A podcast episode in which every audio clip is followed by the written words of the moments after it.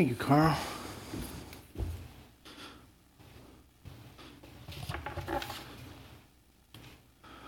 All right. Let's see.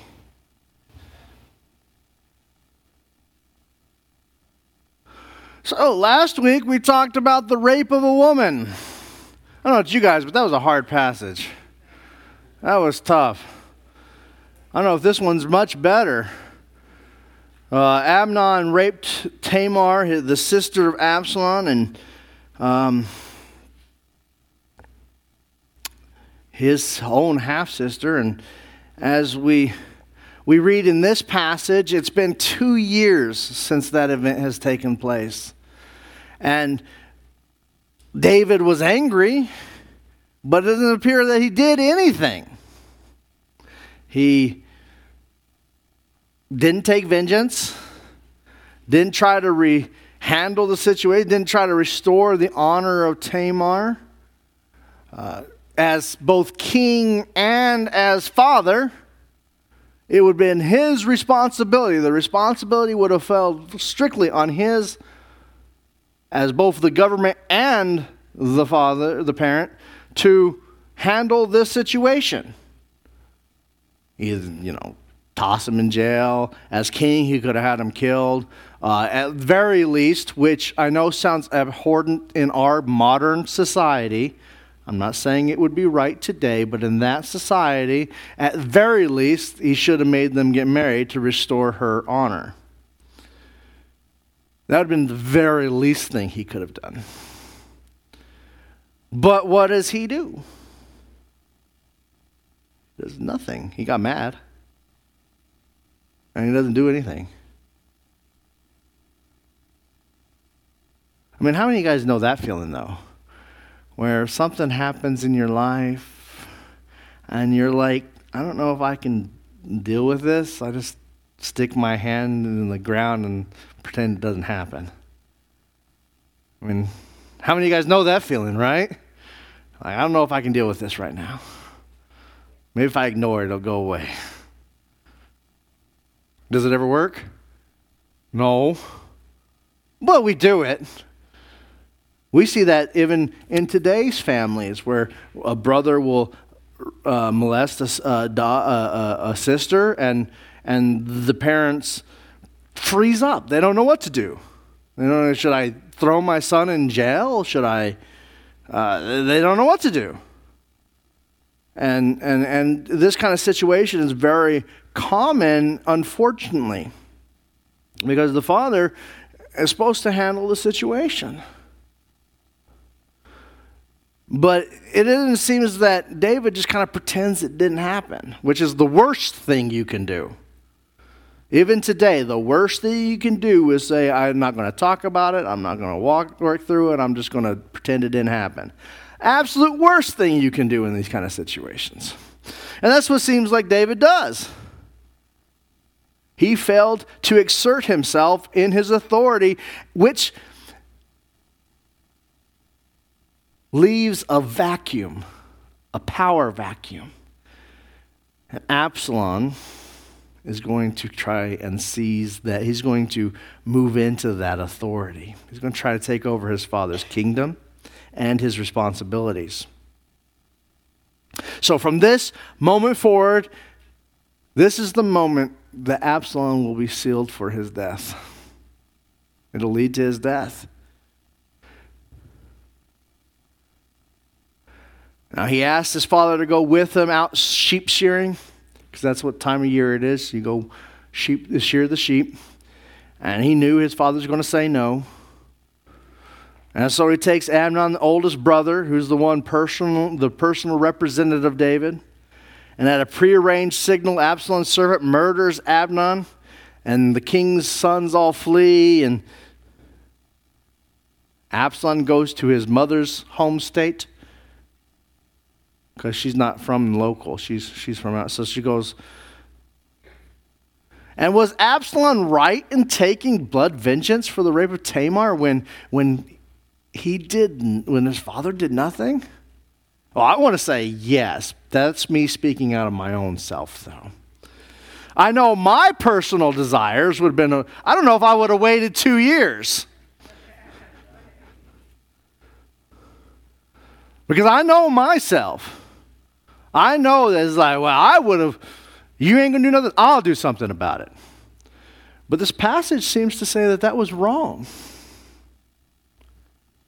Why? Because vengeance wasn't his to take.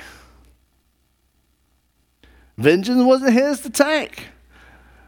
Uh, so I know, I know my personal feelings. I know some of you in the room, you feel the same way. You'd been like, two years? That ain't happening. Give me my knife. I'm to go castrate someone.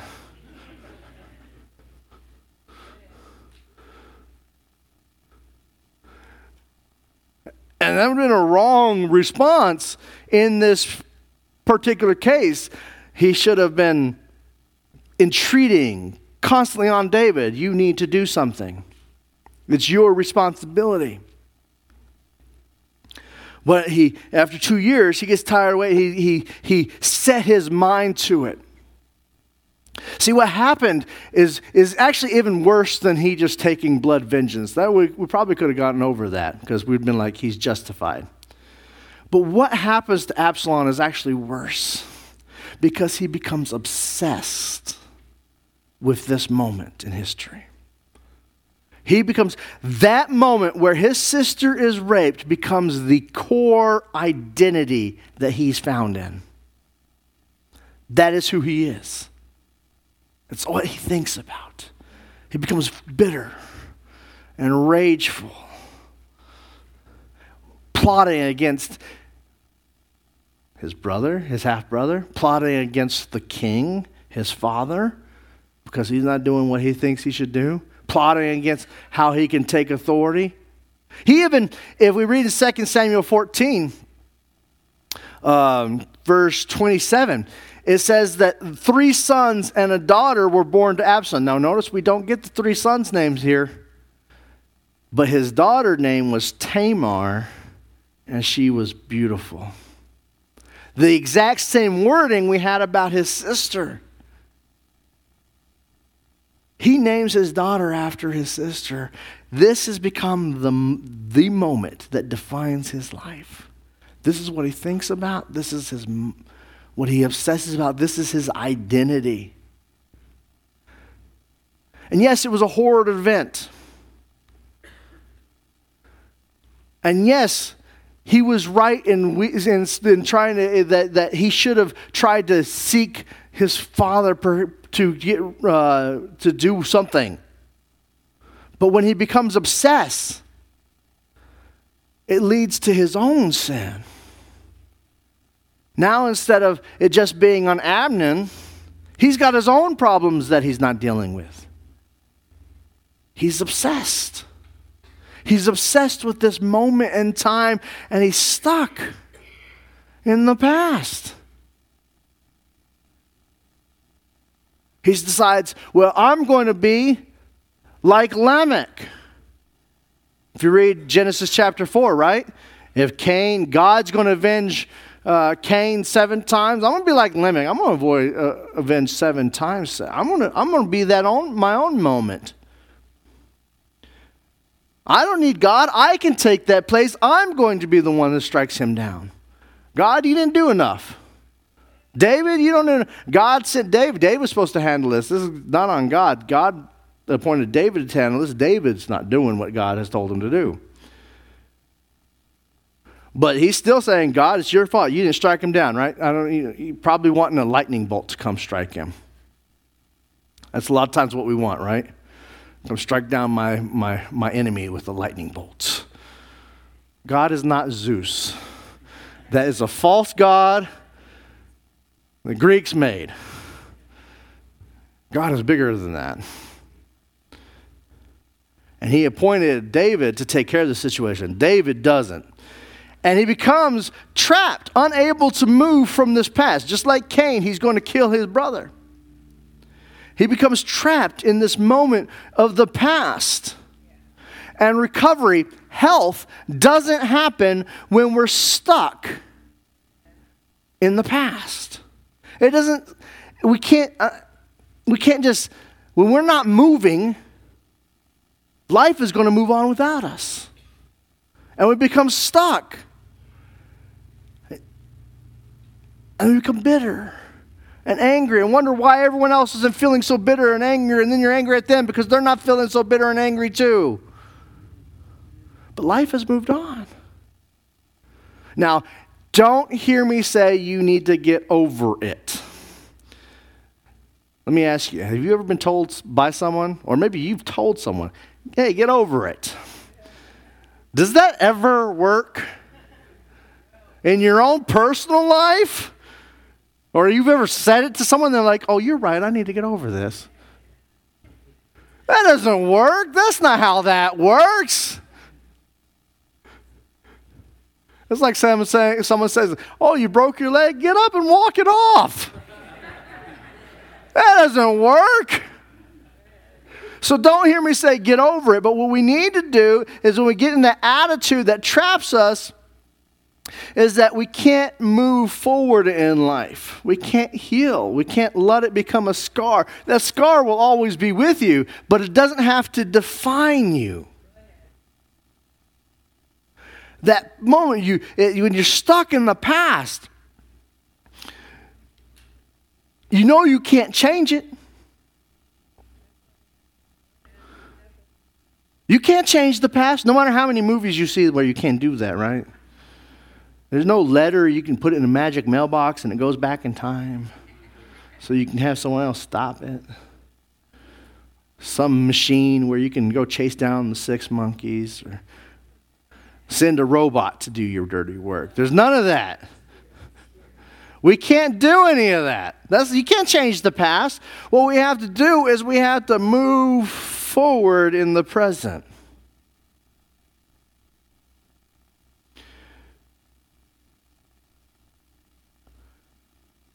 And that, that sin, that, that those, someone else's sin or our own sin, or those own events, those moments in history, they can trap us. And then, like assault, that's a horrible thing. But it can still trap us. And that's what the devil really wants, isn't it? Wants us stuck in the past. Wants us stuck, wants you trapped wants you bitter and angry and, and full of regret and, and living in the past. Why? Because if you're there, you're not a you're not a threat in the future. You're not a threat now. You're living back then.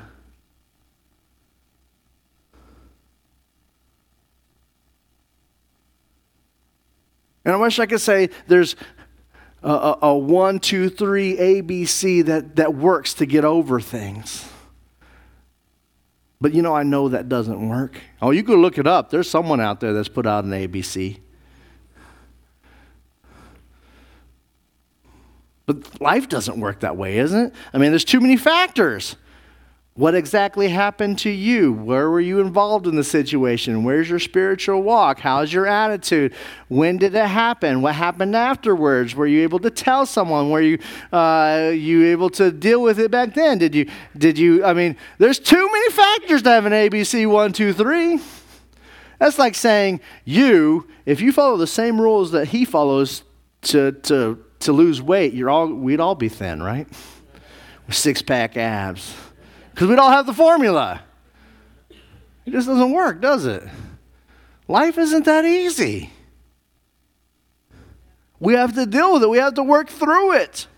We have to take our time to work through things, and we have to work through things. And sometimes what sticks us in the past, okay, we have our sins that stick us in the past, we have other people's sins, and sometimes it's just the past. How many of your favorite word is I used to? We either we used to do it that way, or it used to be this way, or I used to could. And that's, you might as well be living in the past. You ain't doing nothing now. You're just saying all the used to coulds. I know your body's different. I know you can't play basketball anymore. But that doesn't mean you still can't be doing ministry. The Bible, I love what the Bible says. It says, Go ye therefore and make disciples. What it doesn't say is, Go ye therefore and make disciples until you get old, and then you start looking back on the past and you're too old to do anything, and then I'll stop giving you any gifts because I'm going to dry those up because you're just too old. The Bible never says that. It says, I'm going to give you gifts. Use them for my glory. And yes, how that manifests itself in your life may look different because you've aged, you've gotten wisdom, or you maybe not. Um,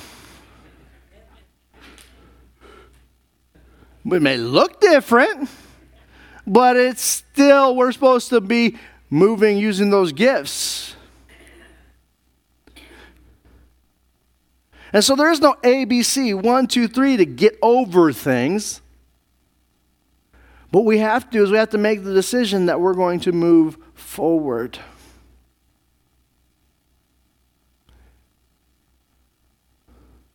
I like to look at it as someone who injures themselves or gets injured. Somebody's their fault or someone else's fault. And then there's that, that, that period of physical therapy afterwards. And you could tell the people that heal are the ones who do the physical therapy properly and move forward. They're able to do things again. You can always tell the ones who don't do anything because they're always stuck with that injury for the rest of their life. I can't do nothing, I'm injured. Where they just took drugs to, to do, get away from the injury and they don't do the physical therapy. They don't push themselves through it. They just take the drugs. And then they've got another problem they have to deal with. And life is like that. We have to go through the hard process of dealing with things and moving forward. It will never leave you. An event like what happened to Tamar and her brother, that never leaves you, but it doesn't have to define you. Absalom becomes obsessed and his future becomes set because of an event that happened in the past. And we can do that. What happens to all of us? We can be t- the temptation to, to let these moments define us, individually or communally. Let me to explain what I say communally. I was talking to a young Zuni woman when I was living in New Mexico, and she hated all Spanish people. Not Mexican, Spanish people. Why? Because a mission was burnt down by the Spanish 500 years ago.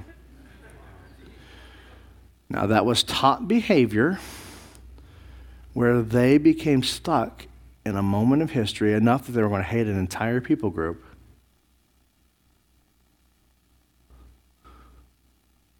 And we see that kind of behavior today in the United States all the time. In our own lives, we can become stuck in the past. The world moves on, but we don't. And so, as we think about what our next steps are, what can we do next? The first thing we have to say is ask ourselves Am I stuck in the past? You know, for some of you, it's because a, horrible event happened to you or someone close to you, and it became your thought process became fixated on that moment. That's why we have things like PTSD. Not the only reason we have PTSD, but it's a strong indicator that we're going to have PTSD. For example, if you were raped, but then you were told you had to keep it quiet because it might embarrass the family, that's going to lead to further on problems of things like issues because you don't actually deal with the issue. And so you're going to have more issues, more problems that you have to deal with. And so we have to ask, am I trapped? Am I trapped? Maybe I'm trapped because of the used to coulds. Maybe it, eh, eh, I'm trapped because of someone else's, you know, I, I, I don't like, you know, the idea of church because uh, you know, someone did something sometime.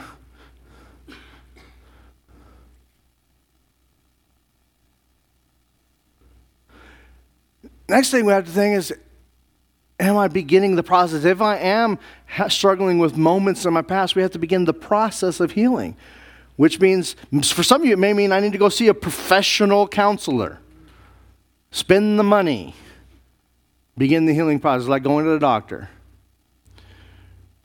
For some of you, it may mean I need to change my thinking pattern. When I notice that I'm thinking on these certain topics, I have to say, okay, I'm thinking about this. I'm I aware of the thinking. I need to move my thinking to this. And we have to remind yourself every time you catch yourself, nope, I'm going to change my thinking. And that's, work. You think that's work? That's work. And they, they, they, we have to ask ourselves, have we, eh, have we been trapped in that? Maybe we have to ask for forgiveness. Maybe that's our next steps. Now, I'm not saying if you were abused, don't hear me say that was your fault. Don't ever hear me say that. But what I am saying is because we become obsessed on them, we might have led ourselves down a path of sin because we've become obsessed in that moment. So maybe we got something we need to apologize for too. We need to let that rage and bitterness build up in us. Maybe you've got that friend, that person you know that's stuck in the past. And we need to help them move forward. And that may even be more difficult because you cannot change someone else. But you can help them be the light that guides to a present future, one of hope as they learn to retrust or they learn to, to rehope. And that, uh, you have to be the light for that moment a reflection of God's light. Oh, and the challenge that, that, that aids, isn't it?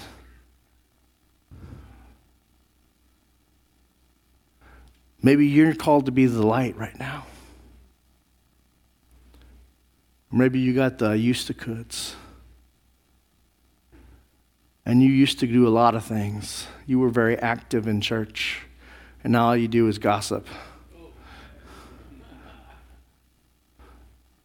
Or you say, I'm helping. You know, sometimes if you have to call and call and you're talking bad about someone behind their back, they don't want your help. They don't need that kind of help.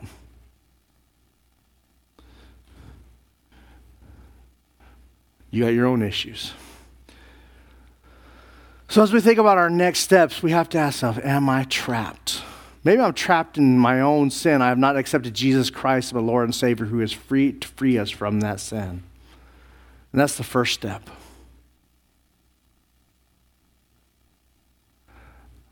I ask you, what is your next step? Father God, right now I pray that you.